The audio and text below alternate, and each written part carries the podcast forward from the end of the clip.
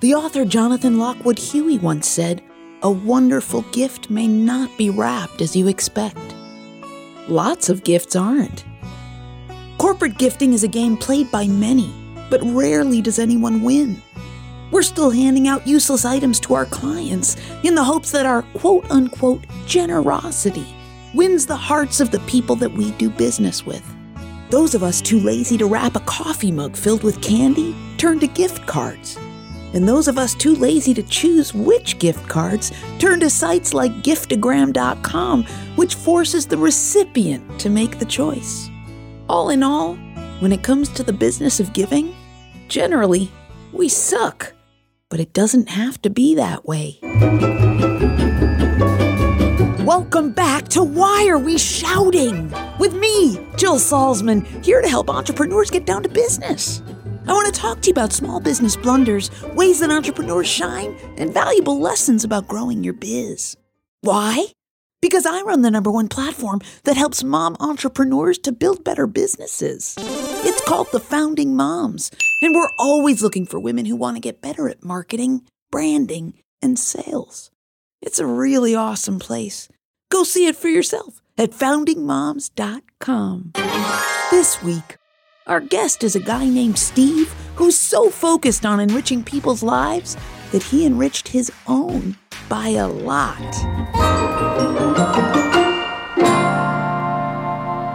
It's time for a Big Business Blunder. Meet Steve Bazagany. Since 2012, Steve has been a small business owner who's focused his business around one thing building deep and meaningful relationships.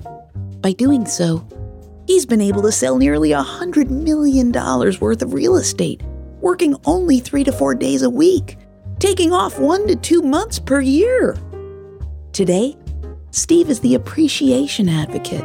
He teaches other small businesses how they can quickly stand out among the crowd, build deep and substantive relationships, eliminate burnout and take more time off, generate more referrals, increase income, and have more fun in their careers. But he didn't start out that way. at the time I was in my real estate career, so I, I'm a gifting company now, but I, I was, as a real estate agent, I was trying to say thank you to all of my past clients who were like my A plus people. And I really liked working with them. And, um, I wanted to show them appreciation for trusting me as their real estate agent. And I ended up spending like probably $6,000 over the course of the year.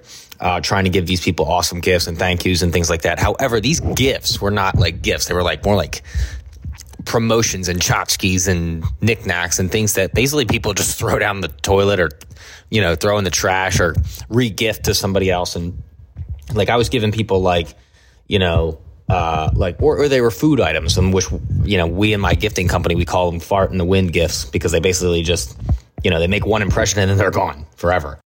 Throwaways, huh? We've all gotten those. I've never really understood why folks hand out business cards. Because we all have access to the internet now. Or why people gift mugs, or pencils, or cutting boards. Even though I've gifted all three of those items to folks in the past. And one tells me he still uses his cutting board. Or is he just being kind? The gift giving gesture is supposed to be just that a gesture. It's the thought that counts, right? we gave a bunch of these gifts, my team and I, to to these um, to these clients, and uh, instead of building the relationship, we never got a single thank you, like "Hey, thanks for dropping the gift off," or "Hey, you're awesome," or "Hey, anything." And f- in fact, we started getting less responses. Like we reached out to them again just to say, like, "Hey, how's things going on?" Our phone calls were starting to get ignored, and I'm like, "Oh my god, did I just like what like what did I do?" So we screwed up the. Um, a lot of relationships that way. And it was just like actually kind of embarrassing because like these are the people who trusted me with their like with their first time home their first investment property. Uh, we had built a good relationship. And then he's like what's with these cheesy gifts? Like is, is steve like a weird guy? Like um, and it was really kind of embarrassing to like to see those things uh, to see those relationships come back the way they did. And it was just like ouch that really sucks. Ouch is right. After going to all that trouble to collect addresses, select crappy gift options, and pay for shipping so that folks aren't even whelmed, they're so underwhelmed that they say nothing? It's the pits. There was a time when a lawyer friend of mine wanted to host an event. I know, I told her. I saw online that you can order customized chocolate bars. Put your name and your law firm's URL on it and hand them out. People will eat them right up. And then what did everyone at her event do once they ate her gift? Threw the important info right into the garbage.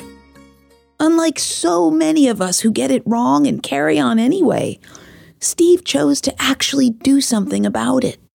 I did a little bit of research and you know invested in some education and learned actually how to be a professional gift giver. And then i changed everything around. And then i learned the difference between a promotion and a gift. And i learned the difference between what the three big problems to gift giving are and all these other cool things. And obviously the one the biggest eye opener for me was you know knowing the difference between a promotion and a gift and then also um, the the biggest problem with gift giving um, is that the feedback loop for uh, gift giving is a, a 100% big fat lie.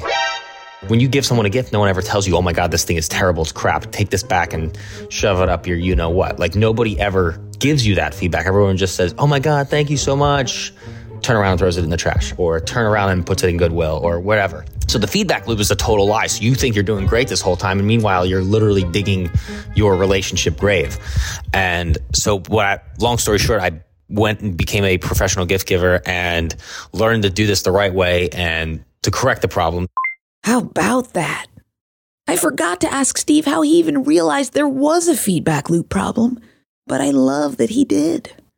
And then decided to pay it forward and help those of us still giving out sticky pads with our logos on them. Instead of investing $6,000 into my client over the year, I'm, i set a budget for 12000 ended up spending 10.5 and so we were under budget by 1500 bucks. And uh, what we did was uh, we, the roi was significant. We went from spending 10.5 instead of losing 6000 we spent 10.5 and made $143000 in referral based marketing and uh, relationship based marketing and uh, so it was basically like a seven we seven x type type of marketing. So it was really good at the end but it only took a, a humiliation of 100 relationships to get to that point. Swapping out 100 relationships to 7x my income? Yes, please. Why is it that in the world of small business, we keep running into the same truths over and over again? That things take time, that we entrepreneurs need patience, and that connecting with people in meaningful, impactful ways makes a world of difference especially when it comes to a payday. It never gets old, and it only gets more obvious with time. Here's to you and your new perspective on gift giving. It could become the gift that keeps on giving. See what I did there? You don't call, you don't write, do both. Text or call me at 708 872 7878 and leave me a message there so I can talk to you in a future episode. Then go to ratethispodcast.com slash why are we shouting and leave a review. It helps other listeners discover these entrepreneurial stories so that they can build better businesses. Shout out to Lindsay, Aaron, and Steve for making this podcast with me. You can find out more about Steve and appreciate his practiced gift giving that generates referrals by heading to appreciationadvocate.com. That's appreciationadvocate.com. And hey, thanks to you for listening. I'll see you next week.